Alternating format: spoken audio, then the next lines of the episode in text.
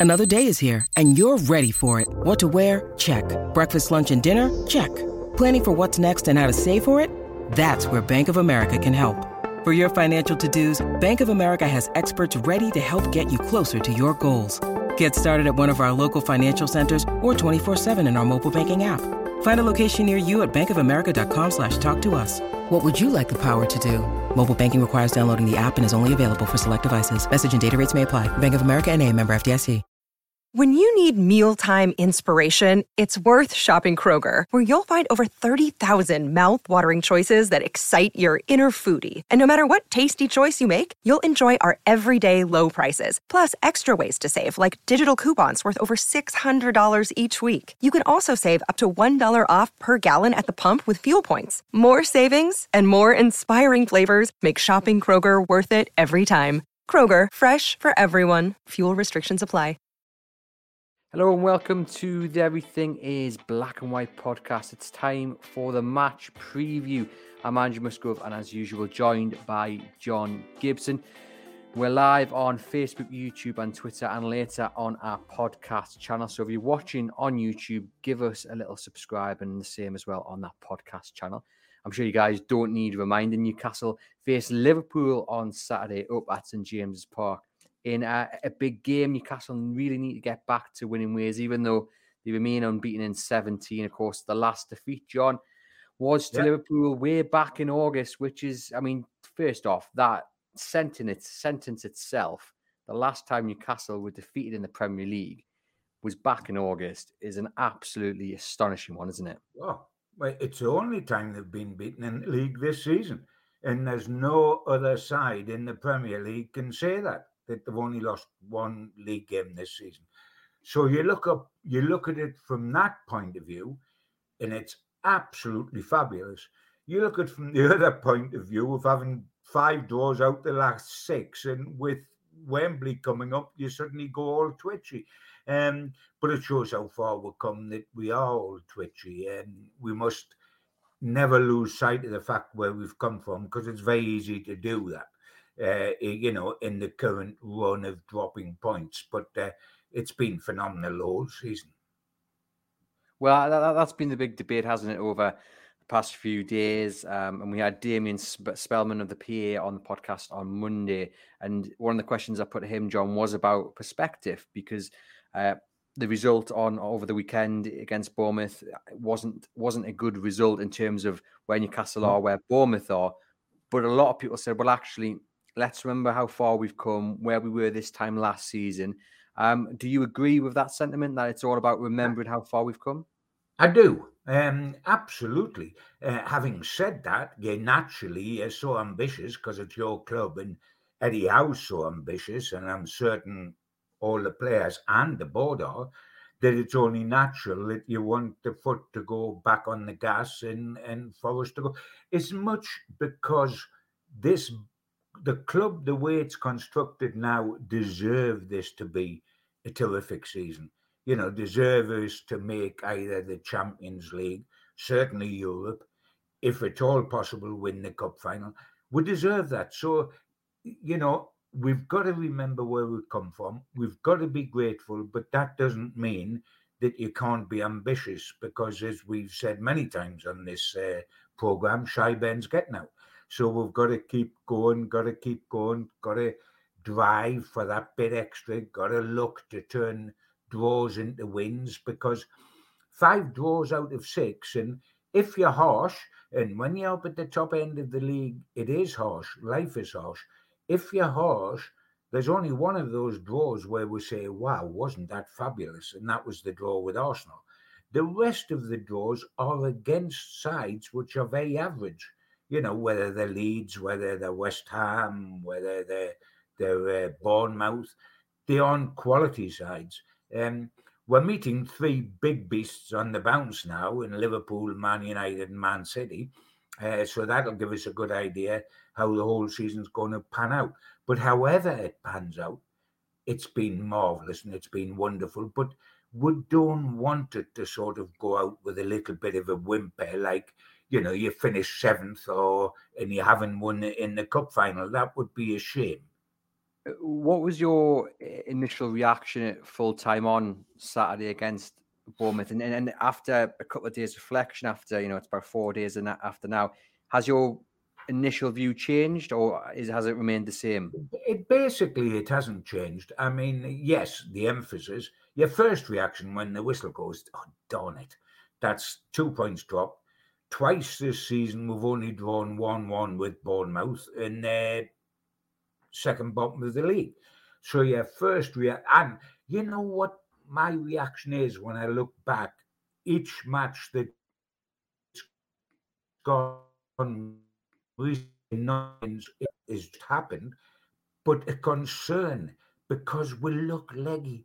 And you know, you wonder what's going to stop us being leggy in time in time for Wembley, for example. We've only got one more outing in time for Wembley. We've looked leggy.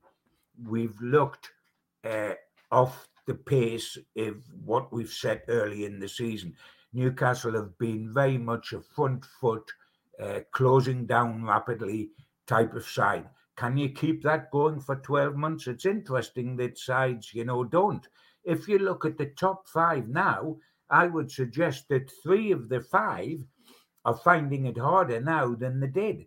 Arsenal have not won in the last three games, if you include uh, Cup as well as League.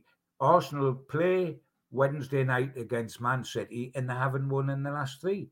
Um, Newcastle have drawn five out of six, and we're, we're still fourth because every time Spurs get a good result, they then go and get a very bad result. And, and that has kept us in fourth place. Three of the sides, there's only Man U in Man City, and they've had a tiny wobble, but they're the only two that you feel are relatively consistent at the moment out of the top five, which is very, very interesting. But does that make it uh, even more frustrating that point against against Bournemouth that it was a it was a missed opportunity in, in many ways, and, and and with Spurs obviously, as you say, not having the best of times, or or do we need to look at it the bigger picture from Newcastle's no, point of view, just to be in that conversation? Because we care, we're bound to look at it that it's a missed opportunity. Eddie Howe will be sitting in his office saying that was a damn missed opportunity, but got the points there. He might politically say the right thing in public because he's very level headed. But he's a very ambitious man, and like us all. Bournemouth was a mixed opportunity, but you're not missed opportunity. But you're not telling me that Leeds at home wasn't a missed opportunity, or West Ham at home wasn't a missed opportunity. Yes, they were missed opportunities as well, and that is what's worrying us. They're consistently uh, missed opportunities. That were it particularly worries you, Andrew, when a cup final's coming along because you know you don't get a second bite at the cup final. It's an on the day result. And if we play like we have in the five draws out of six, Arsenal aside, then there's no revisiting the final and say, let's play it again in three weeks when we're feeling that much better. Um, you know, you, you can't do it. So we're, we're very, very anxious. But Wharton to get carried away, I mean, you can still set up we we love all these stats. One that can prove absolutely anything you want them to prove. I mean, five draws out of six proves that Newcastle are labouring a little bit. One defeat in 22 would suggest they're flying. So it just depends which one, which set of stats you want to look at. I think the reality is that we're still a very difficult side to beat. We're still having an unbelievable season but by no means are we as consistently vibrant as we were before the World Cup, for example. Well, this is one of the questions we've got in the comments, and a lot of people have actually said similar things. But I'll put Roger's uh, question to you, John. Uh, due to continuity of our main team, are we starting to look jaded, as has been suggested? You've said yes. I would just add to that from Roger. I mean, what can Eddie Howe really do? Because he hasn't got too many options. That's the great difficulty. That is the great difficulty. I found it very interesting the other day, and I know you like stats, and I know you always say to me, Andrew, that I don't, but they're interesting. And the two stats the other day said, showed that the two teams that have changed their starting lineup the fewest times this season are one Arsenal and two us. And at the moment, people are saying that those are the two teams in danger of fading a little bit. There's concern down at Arsenal that they haven't won in three. They've got Man City, which is tough. They might just not get the title, it's been suggested, because they're not as vibrant as they were. That has been levelled at us as well, isn't it? Yeah, yeah. I mean, so I mean, this was Newcastle's eleventh draw of the Premier League campaign. Only Reims over in France um, have drawn more, which is twelve. And actually, Newcastle have drawn more games this season than they did last season, which was ten. And and, and uh, sticking with the stats, John, um, four of the last eight Premier League goals that Newcastle have conceded have been from corners, including three of the last four. Is that something to worry about because you know they switched oh. off against Bournemouth, they switched off against West Ham, similar goals. It is, and, yeah. Because when, you, Andrew, we're not scoring enough goals to be able to say, well, we're three 0 up at the time, so it's just three one now. Uh, you know, nasty, nasty. But these are goals that are costing us points, as well as the chances we're missing are costing us points. So are these, and you know, it's almost criminal in the world of football the most criminal thing you can do is conceded a set piece because you've got time to mark up. You have time to mark up. In each of the last two goals that we've conceded have come from a corner that's been flicked on at the near post over the head of big defenders in the centre of the goal, be that Burn or, or Joelinton or whatever, and a guy at the back post has been unmarked has been unmarked. The, the, the West Ham guy was unmarked, and, and so was the Bournemouth guy. And they have time to stick it away. Now, Trippier lost his man at the front post, was big enough to admit it.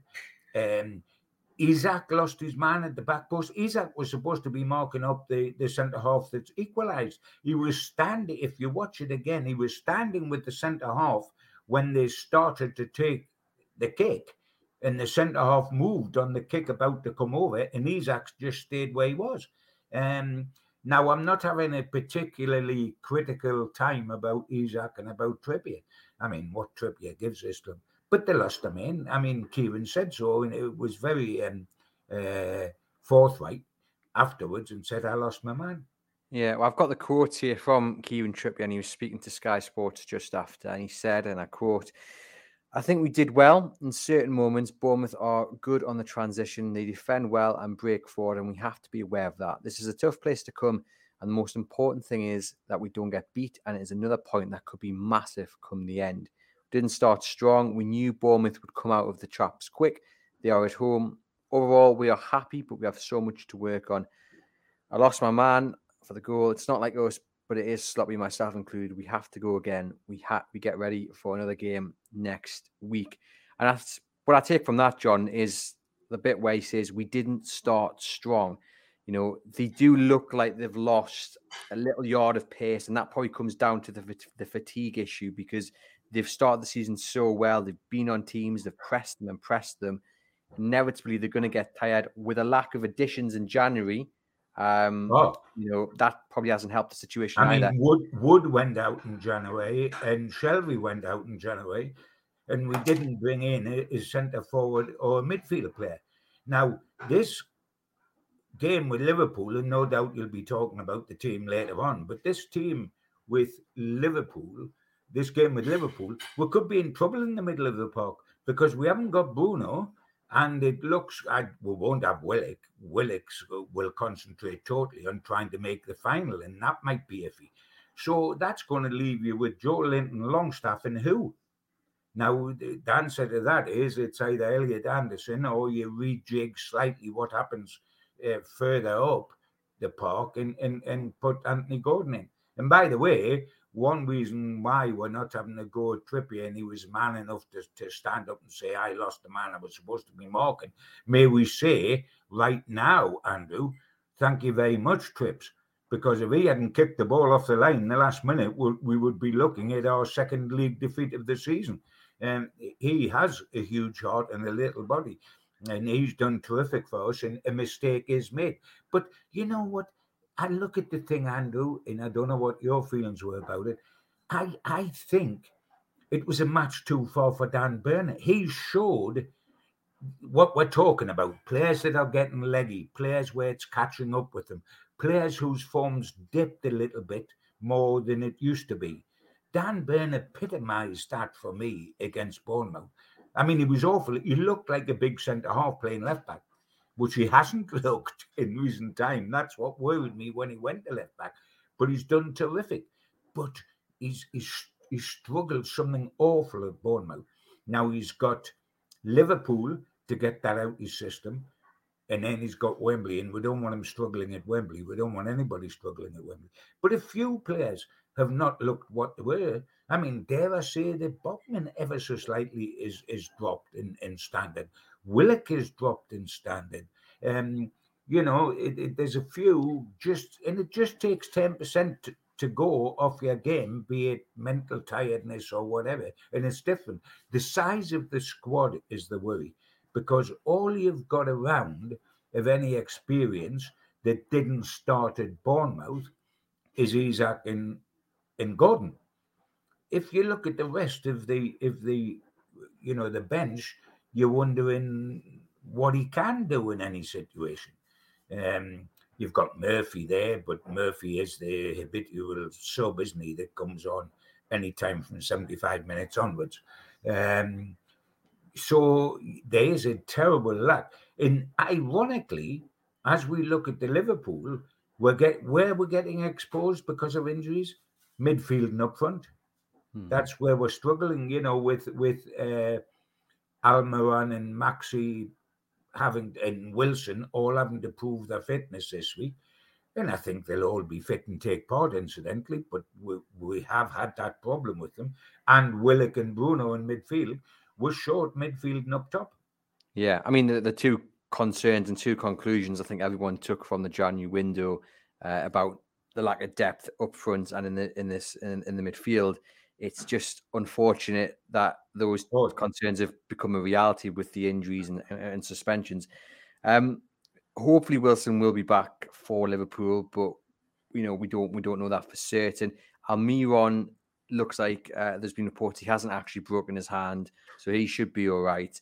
Um, Max, he's got bruising apparently, getting a report by the, by the Telegraph uh, around the knee, nothing too serious. Willock is a little bit more serious, reportedly, and as you said, John, will be in a race to be fit for yeah, the I final. Think, I think the other three guys will be fine.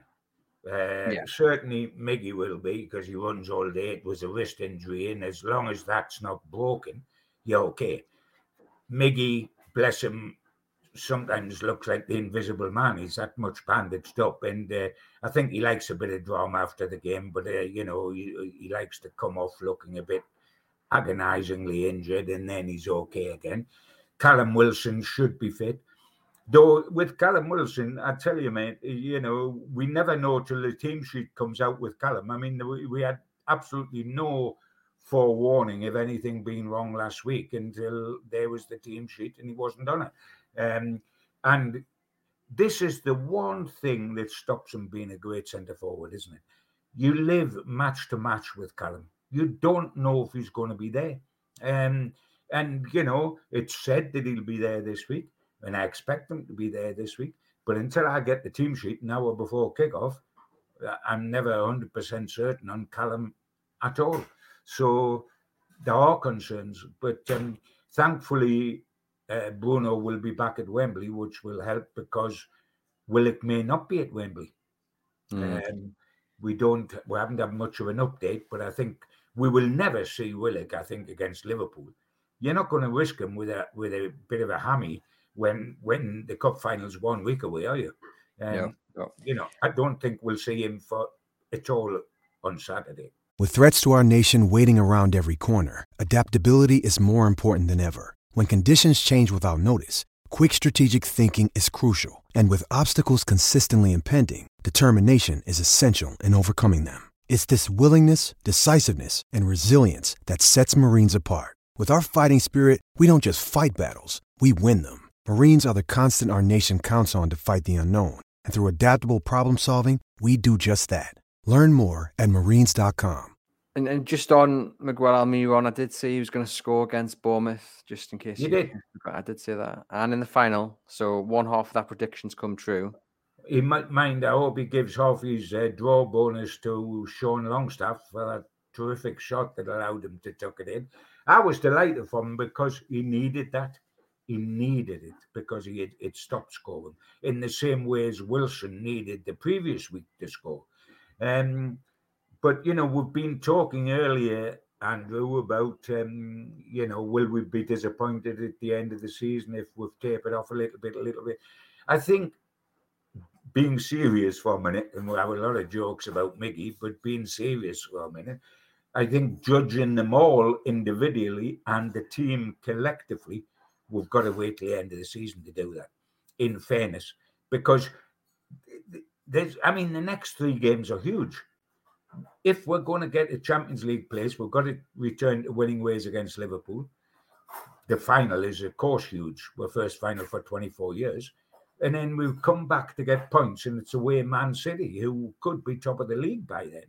Um, so the next three games are going to be huge and will decide in what direction we're going. And we've just got to wait and see what comes out the end.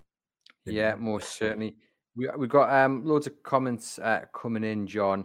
Um, so I'll I'll ask you this one hmm. from mm. Christian. Um, yes.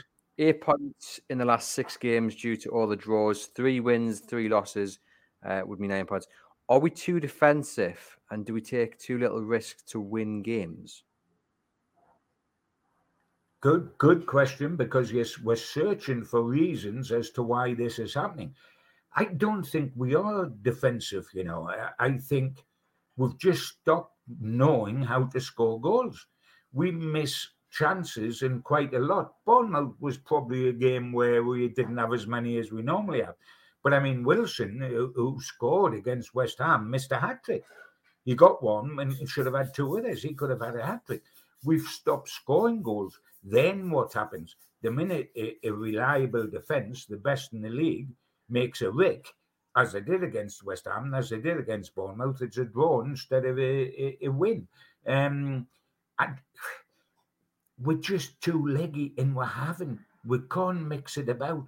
I mean, if you look at Man City, they can put two separate teams out, two different 11s, and still look as strong as they did initially.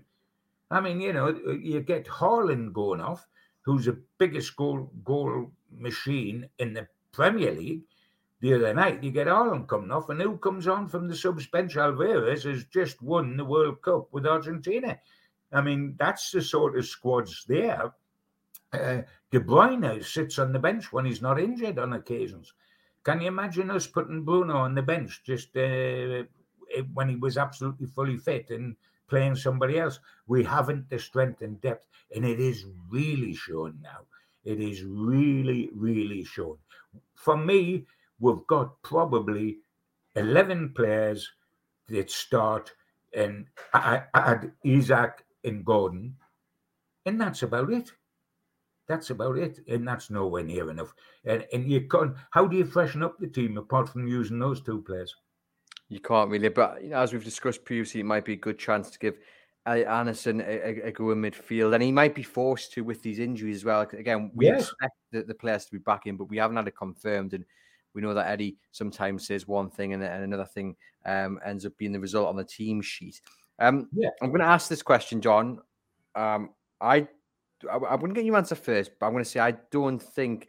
Um, well, the question is, with the cup final coming up next Saturday, next Sunday, sorry, will Eddie's Eddie Howe's team be impacted by that? I don't Absolutely. think. Do you, do you think it will? No, absolutely not. No, I think he, will be playing his strongest team possible. He's got to, to. three points against Liverpool. He's got to. Is he going to gamble everything on getting a result in, in the cup final? If you're mid-table, you can leave people out the week before the cup final, and a lot of teams would. And Joe Harvey certainly did that before the 74 cup final when we were mid table. He left players out in the build up to the cup final and then put them back in for the cup final. But I mean, what if, here's a theory, if he left some out this weekend, we didn't win as a consequence, and then we lost the cup final, so it didn't work that way we've closed the door on both the cup final and and Europe. You, there's absolutely no way. The only way that you would change the team with a cup final in mind is if you had a player that was a bit iffy, like Joe Willock, physically a bit iffy with an injury, not tiredness, then you wouldn't risk. You wouldn't risk Joe Willock before a final when he's carrying a hamstring because you could put him out for six weeks if you did that. Never mind just a cup final. And I don't. So outside of an unknown injury, and how many of the has there been of them uh, recently? And what you know, hamstrings are very difficult, and uh, Callum Wilson always suffers from hamstrings, and there was a hamstring evidently that kept him out at Bournemouth. But how much of a hamstring? Just a little niggling with him you dare risk anything. Or is it still a problem this week? Um, you don't know.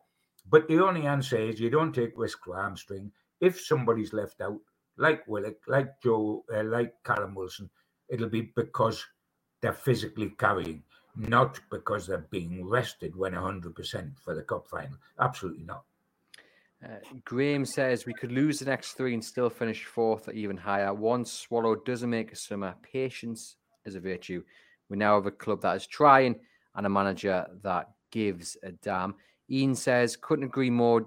We're looking very leggy, thin squad exposed when you look at the bench with the likes of Manquillo and Ritchie there as options. Um, and there's been quite a few people. What, I like. Sorry to, to put in. I like what Graham said there. Now, you know, uh, it's absolutely right. Let us not panic, etc., etc. But I don't think if we lose the next three, we'll finish fourth top, will we? no, I don't think so. I, I don't, don't, think, if we lost three in the bounce, we'd still finish fourth top. But maybe I think Graham, what Graham's maybe pointing out there again is that that whole bigger picture argument about well, you know, if you finish sixth or seventh after where Newcastle have been for the past fourteen years, and you're in a League Cup final. Yeah, I know exactly. I know exactly what Graham's getting um, at. He's absolutely right. That we've got to keep a sense of proportion. But I think the time to have a sense of proportion is at the end of the season when it's all over, all dusted. You're dusting down your trousers. You're going to think of your summer holidays, and you say, "Hey, what do I think of the season?" But I half enjoyed it. Yes, we didn't quite make this, or we didn't quite do that, but it was wonderful while it's on, you're naturally wanting to beat Liverpool. You're naturally wanting to win the cup. You're naturally wanting to get in the Champions League. And, you know, that's just nature uh, for your club. You're not being critical, you're being hopeful, and you're wanting them to pull together and make it for all our sakes. Hmm. And we're talking about there, John, about potentially the, the impact of the League Cup final on the, the team selection for Newcastle against Liverpool. And plenty of people pointing out that Liverpool actually play Real Madrid Tuesday coming. And might Jurgen Klopp choose a team uh, on Saturday, which allows him to play a stronger team on Tuesday against Real Madrid, given they're 10 points off the top four, their form is not brilliant. I mean, they've only won one game this year in the Premier League. Uh, you know, it depends. What it depends on, I, I guess, is what attitude Klopp wants to take.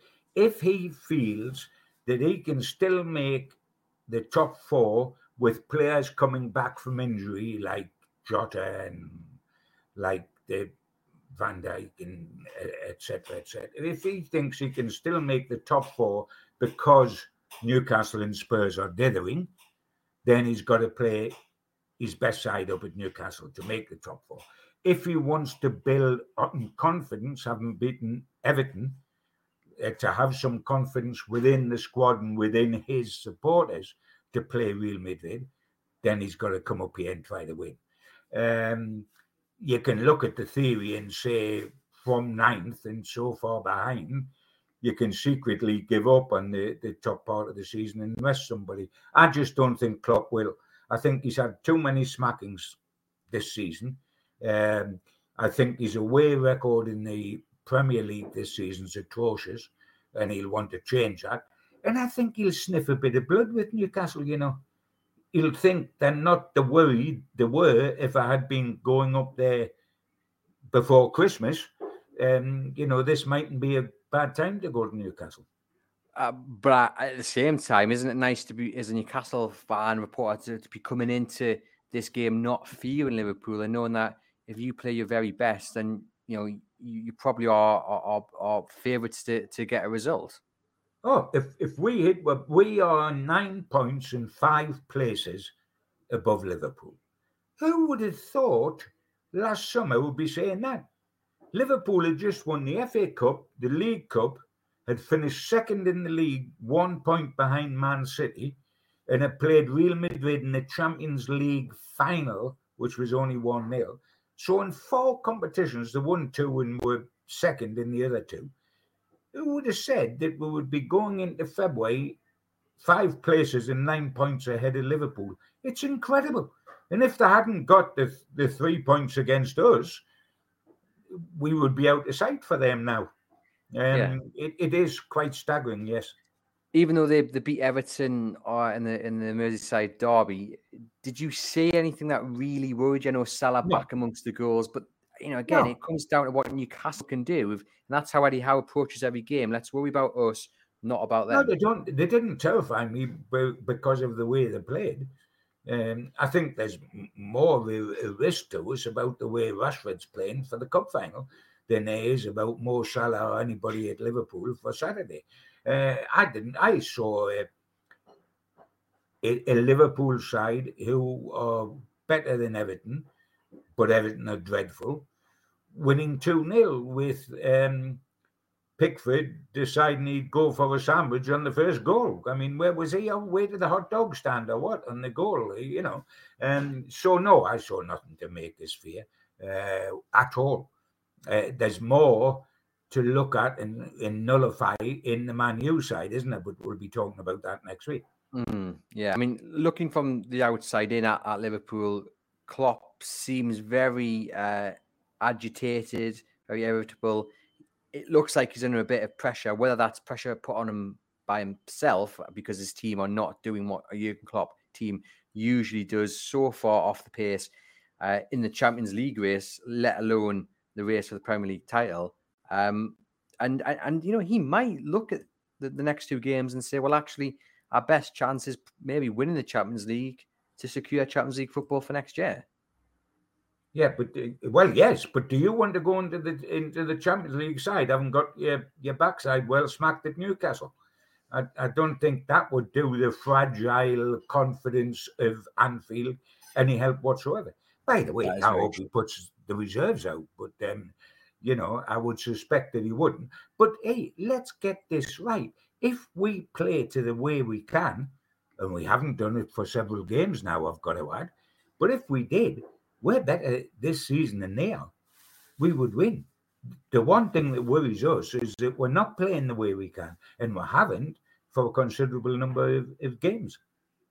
Yeah, yeah, I totally agree. And, and fingers crossed, um, in front of a rocking St James's Park, they can get back to winning ways. And we, we have to talk about that game at Anfield back in August. As we said at the start of the show, the last time, the only time Newcastle have been beaten in the Premier League this season, it was feisty.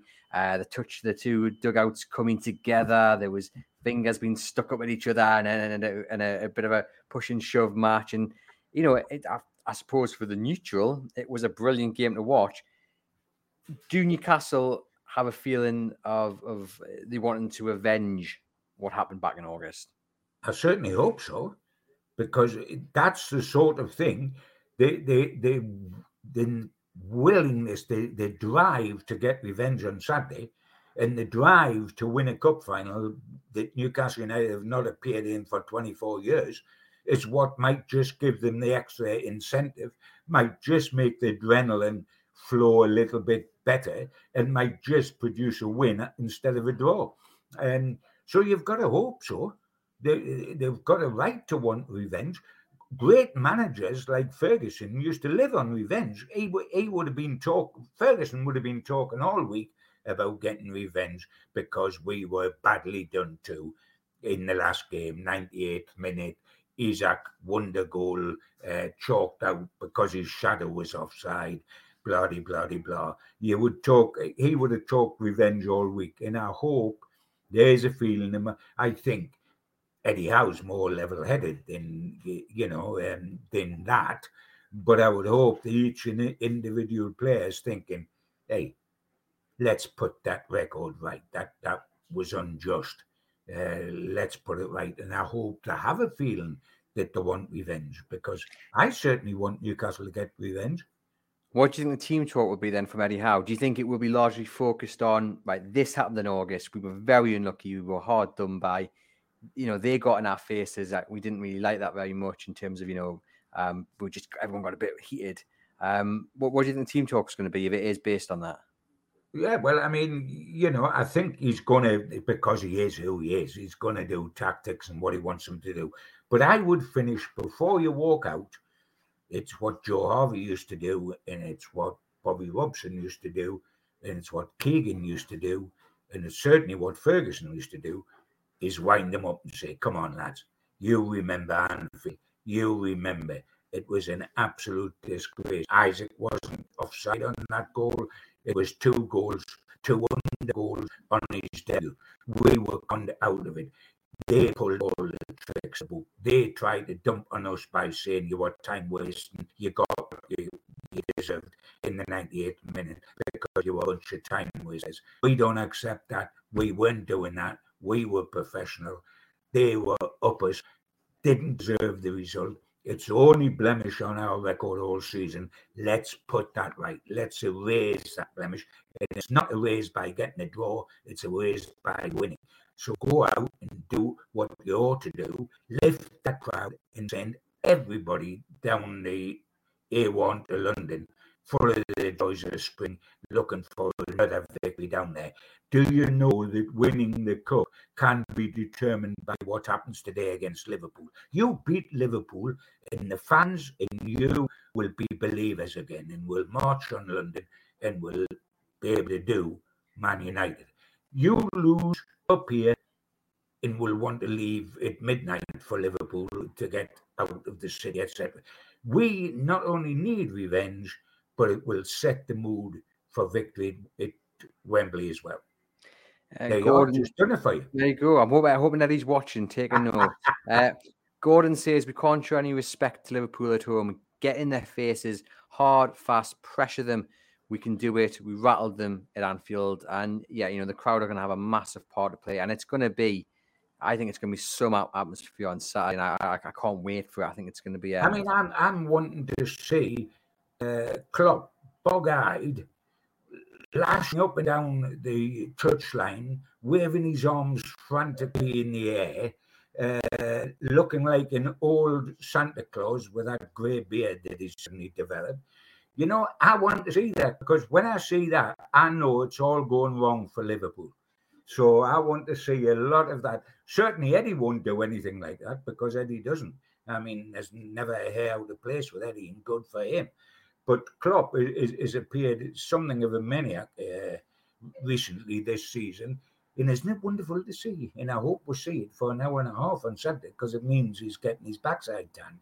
Mm. And then somewhere else it's not quite going to plan is, is Tottenham as well, beating in the Champions League last night. And, well, Conte's um, another jack in the box, isn't he, that runs up and down and disappears up his well, own exterior. He is, yeah. And um, you know, beating Manchester City, it looked it was a good performance, and then they lose four one to Leicester, and they are chasing Newcastle down. Newcastle a couple of points ahead of them with a game in hand. But what I found really interesting was prior to the game against AC Milan was Antonio Conte's press conference, and I've got the clip here. I'll play you the clip, um, and, and then I'll get your views on it, John. But essentially, I've taken away from this clip that he basically throws his players a little bit under the bus and says they can't handle the pressure um, and they and you'll hear him say they collapse all of a sudden. Let's play it, and then we'll get everyone's views on it. Interested by your comment about stability and the, and the difference between in England and Italy, bearing in mind that at Tottenham you have so many different nationalities. So what? Why is there that difference that you talk about about the, the lack of focus? No, but uh, um, I, th- I, think I think sometimes uh, and uh, uh also in my uh, previous experience with Chelsea, no, and um, uh, I feel that the pressure, the pressure is different between uh, uh Italy and uh, and uh, England. In Italy, and uh, you speak uh, about football from Monday, and you finish on a Sunday, and you speak only football. and you have a lot of TV that speak football and put a lot of pressure, and you you born in this way and you grow in this way with this pressure, and uh, and you are used you are used to uh, to live with this type of situation. In England, I think that there is a, um, uh, an atmosphere that bring to enjoy to enjoy football and uh, without without a lot of pressure without a lot of pressure and uh, because uh, yeah uh, football is a sport and uh, in italy sometimes football is not only a sport sometimes uh, is a war uh, between uh, the teams between the fans and yeah i think for this reason is the the main difference about the pressure. Yeah. Very interesting comments, and, and what I will uh, say, I mean, that's not exactly the best way to motivate your team if you are chasing down a top four football, and and it's a big it's a big boost Newcastle. I wrote the piece yesterday that it is a massive boost for Newcastle to to see your rival's manager essentially saying his players on up to it. If if if Spurs had anything about them in terms of consistency, we wouldn't be fourth now. They would be fourth and we would be fifth. They they they get fabulous results like the one against Man City, and then almost inevitably follow it up with a belly flop, which they, they did at Leicester. And I mean, I'm just grateful for the way they are. They they can't produce consistency. By the way, he talks about they can't live with pressure. I mean, has he been to Spurs Arsenal uh, derby? I mean, they, they, has he ever been out to see uh, Newcastle and Sunderland? I know that's in the dim and distant past because uh, Sunderland's disappeared. But um, you know, it, it's it's wrong that. Um, and by the way, I mean, does he put pressure on them or they, they can't take? I mean, he he wasn't there, bless him, because he was he was um, he just had a, an operation, so I'm not being at all flip. But he missed Man City, didn't he? And and mm. the one with his number two, who might have been a Takoma, and um, when he come back at best, they, they were heavily be out of it now if Spurs had absolutely anything about them, but they haven't. What do you think he's trying to do there? Because that's that approach. I he's trying to say it's not his fault you think? Because I was going to say you would never see Eddie Howe doing that publicly, even if he felt it. You would never not, see Eddie Howe coming out. Not in the least. So why? don't so manage Eddie Howe's strength for me, Andrew, is he's very protective of his players, and his players love him for it, and they know they're not going to get thrown under the bus, even when they do things wrong. I'm sure he'd go in the dressing room and sort out a couple of people on the two corner goals Newcastle have given away in the last two matches but he ain't going to go and he won't go in public and do it. He doesn't throw players under the bus. Managers that do quickly lose the the you know the great respect of the team. Now Conte is in danger of doing that. The biggest one was Jones at Southampton, wasn't it? He threw his players under the bus well and truly. Bottom line, he gets thrown under the bus permanently. Um, so I don't think it it, it works uh, to do it that way. Uh, not in the least. But every manager has a different way of doing it, and he goes about with his heart on his sleeve. And when they win, everybody says one of the greatest managers in the world. And when they don't, they say stop blaming everybody in, instead of yourself. But Klopp's going through that at the moment, isn't he? He was the greatest manager in the world until this season. Well, it certainly didn't work given they got beat off AC Milan in the Champions League. Um, and it's going to be interesting to see if it gets the desired positive effect. I'm sure that Conte was after. Back to Newcastle, Liverpool, then, John. Yeah. Let's run through your team again. I will say it again. This is your team, not what Eddie Howe will do. Let's let's go for your team first, and then we'll uh, we'll decide what it's we think so, Eddie Howe will do. It's so difficult, Andrew, because we don't know for certain who's fit. That is very true and there's a lot of it there.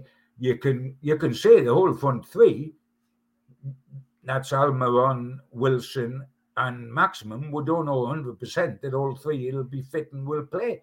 We and then there's Willock in midfield, and there's Bruno already out of midfield. So there's five key players when you leave the back alone um, that uh, we don't know anything about. I mean, what's very interesting is that what happens in midfield.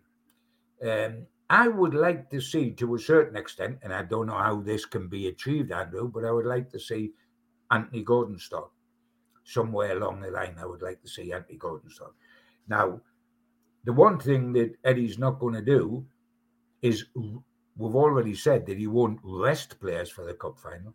He's certainly not going to drop players that, that have earned a cup final place. I mean, I thought I thought Dan Burn was horrendous last week, and and that display of a left back who is not essentially a left back would normally see him drop the next week at, any other club. You're not going to drop Dan Burn one week before a cup final and knock all the stuffing out of him completely. That's not going to happen.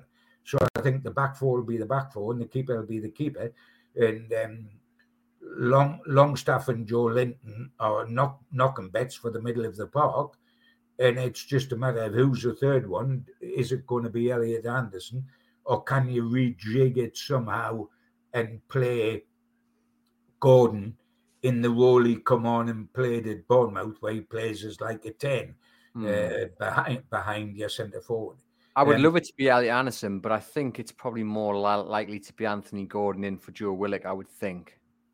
I I I would like to play Joe Willock, and I don't know that this the way Newcastle United are playing at the moment, and the fact that it's against Liverpool a week before the cup final, um, when we're short of, you know, you want Anderson to go in with with Joelinton and Bruno, don't you?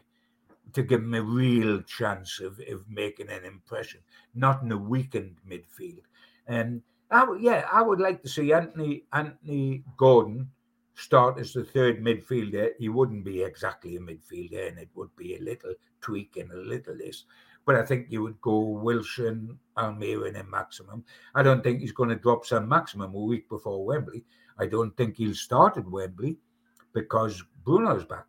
But I don't think you would fill him full of disappointment in whatever the week before the cup final. So I think the front three, three will be the front three if they're fit. And I would bring in Gordon to play in place of Willock in a rejigged side. Yeah, uh, Graham says he'd play 4 2 3 1, Longstaff and Joelinton with Anderson, either number 10 or uh, on the left, and, and with Gordon as well in that midfield.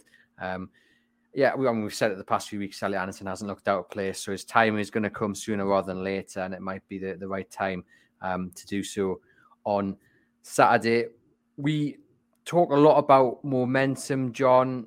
Just how important is it that Newcastle beat Liverpool on Saturday, not only to maintain their place in the top four, but also to go into the Wembley weekend? Oh, well, you know, we, we've kept saying must win, must win. It's getting to be silly now, isn't it? But it's it, the more you don't win, the more the next game is must win. And but yes, it not only do we want revenge against Liverpool, not only do we require it to cement with, with top four position eh, with uh, Spurs dithering around the way they are, but it sets the mood for the cup final. If we beat Liverpool, the clouds are blown away and we march on Wembley. If it's the six drawn seven games, we say, well, we're hard to beat, but oh, there's a slight doubt in your mind. The one thing we do not want to do is go to um, Wembley with a defeat, a home defeat to Liverpool, the previous week. That would shatter everything. So it is massive. And I, I'm just so desperate for us to win. I, am desperate for us to win all the time because of the Champions League. But I'm desperate on Saturday because it's Liverpool who deserve it, what's coming to them after the game at Anfield, and because it's one week before Wembley. This is must win. Just pluck that out there. Never, never heard that expression before but uh, want to win, desperately want to win for all the reasons we've just talked about. Hmm. Yeah, fingers crossed to do. I'll get you result prediction in a moment. Let me just push our Wembley special up for the cup supplement. It's out now. It should be in your local garages and news agents. So you can pick one up in person or you can order online. Three pound costs. Uh, can get delivered worldwide. I'll pop the link to where you can do that if you want to buy it online. I'll pop the link into the comments and in the description. Do click on it. Loads of fantastic stuff in there. Myself and John written a few pieces, as has Lee, uh, Aaron Stokes, Kieran Kelly, Supermac as well. So um, one not to be missed. And I'll just point you as well in the direction of this. The Everything is Black and White podcast live in London. Uh, we've got two live events. Uh, one, the Dolphins already sold out. This one at the Nag's Head is not ticketed, but we expect it to be very busy. Nag's Head is in Covent Garden on James Street. Uh, we'll be there from 6 p.m. for about an hour or so, and then we'll walk along to Trafalgar Square. But if uh, you need somewhere to be on that Saturday evening, come along to the Nag's Head and uh, come and uh, see the team. Um, right, John, how is Saturday, Newcastle versus Liverpool, going to go? I mean, I don't know why you asked me because I've got it wrong all the time. I've kept saying Newcastle will win when they were playing Bournemouth. I said they'd win when they were playing Leeds. I said they'd win when they were playing West Ham. Only thing is they didn't. But you don't think I'm going to say they they're going to draw with Liverpool because that's what they do all the time. Uh, one week before we go to Wembley, no, they're going to win or they have to win. We have to win. Surely the little bit more push for revenge, for the mood before we go to Wembley. Get the adrenaline going again. Let's go and win it. Perhaps the fact that Liverpool are Liverpool as well, a big club, regardless of how they're playing this season, instead of being a Bournemouth, instead of being a Crystal Palace, instead of being a Leeds or a, or everybody else that's drawn a West Ham, drawn up here, they're a bigger named club than all them. Perhaps that'll help stir us as well. So I'm taking the narrowest of victories. I've said that for about six successive weeks. I've got to be right at some stage. I'm saying it more with my heart than my head, but it, that is so important to us, and that will change everything if it happens. So I've got to go with it again and say narrow Newcastle victory. Um, I think they're going to win. I think they're going to beat Liverpool, uh, and I think I'm going to go for. Um, do you know? I'm going even going to throw in a score prediction. I know we don't usually do it, no. but I'm going to do it. Good. I'm going to go for a 2 0 victory over over Liverpool on, on Saturday. I'm I'm feeling good. I'm thinking the atmosphere, evening kickoff under the lights in James's Park, the crowd. I think everything just kind of plays into into into into Newcastle's hands here, and I think Newcastle will win and go into that Wembley week full of confidence. Um, a, few last comments here. Roger says Saint-Maximin likes to play against bigger clubs. Everyone will point at that Man City performance before he picked up the the injury the, the, the week uh, a few weeks later. Obviously, got that goal against Wolves, didn't he? Then was injured. So yeah, maybe have a point there. Um, Roger also says the supplement is a great read. So there's Roger. Roger's seal of approval. So if you haven't got it yet, go out and get it. We've got Ian asking, can you get it delivered to Australia? You can. Worldwide shipping is available. Uh, so get ordering that. Um, Gordon says it would be a great boost of belief for the players to beat Liverpool the week before we play uh, Man United. Uh, Newcastle would feel unstoppable. Yep, all goes back to that momentum, which is dead, dead important. Um, what I want to ask you, John, finally, it's going to sound a bit of a bizarre question. So I apologize to you and I apologize to our listeners and viewers. Okay. Newcastle United seem in a bit of a rut at the moment. You know, they've drawn, um, you know, well, they've won one in the last six. Uh, they've drawn five of the last uh, uh, six, haven't they? Five out of um, six. Yeah. If they lost a game, and I, am not specifically talking about this one, especially not this one, but if they lost, say if they got beat off Bournemouth, for example, you know, do you think that would remove? I don't know. I don't know if pressure is the right word. tension. Yeah. would you think it would remove something, and then it kind of it would restart them the week after? No, like, I don't want. I don't want to go down that road because I, am not a believer of that, and um, I think that would put even more pressure on us. I mean, not this week. You were right because you don't want to lose before you go to Wembley. But no, I don't think I know where you're coming from. The theory of turning the top off the bottle of pop, you know, that you've shook and it looks as if it's going to explode. Release the tension, and there you go.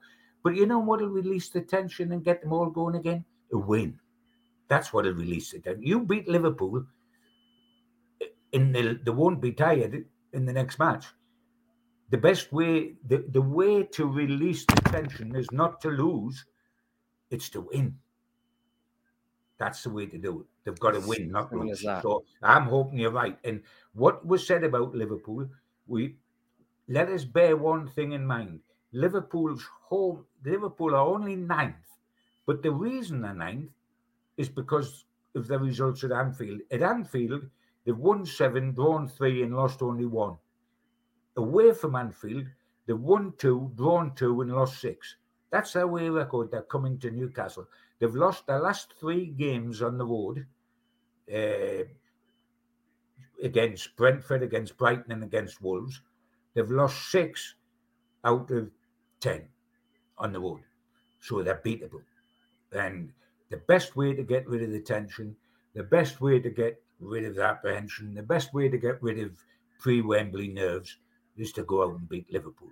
Yeah, yeah. Um, and just finally, John, the next the next time you'll be on the podcast, we'll be we'll be previewing that Wembley final. Very exciting stuff.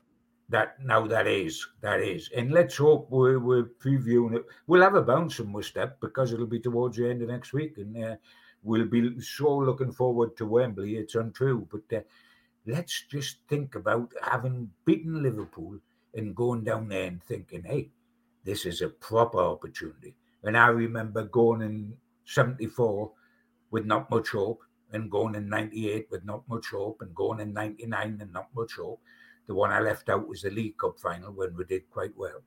But the others, you had the feeling that unless they got a bloke sent off or they scored two own goals, we would struggle. Um, that's not the case this time.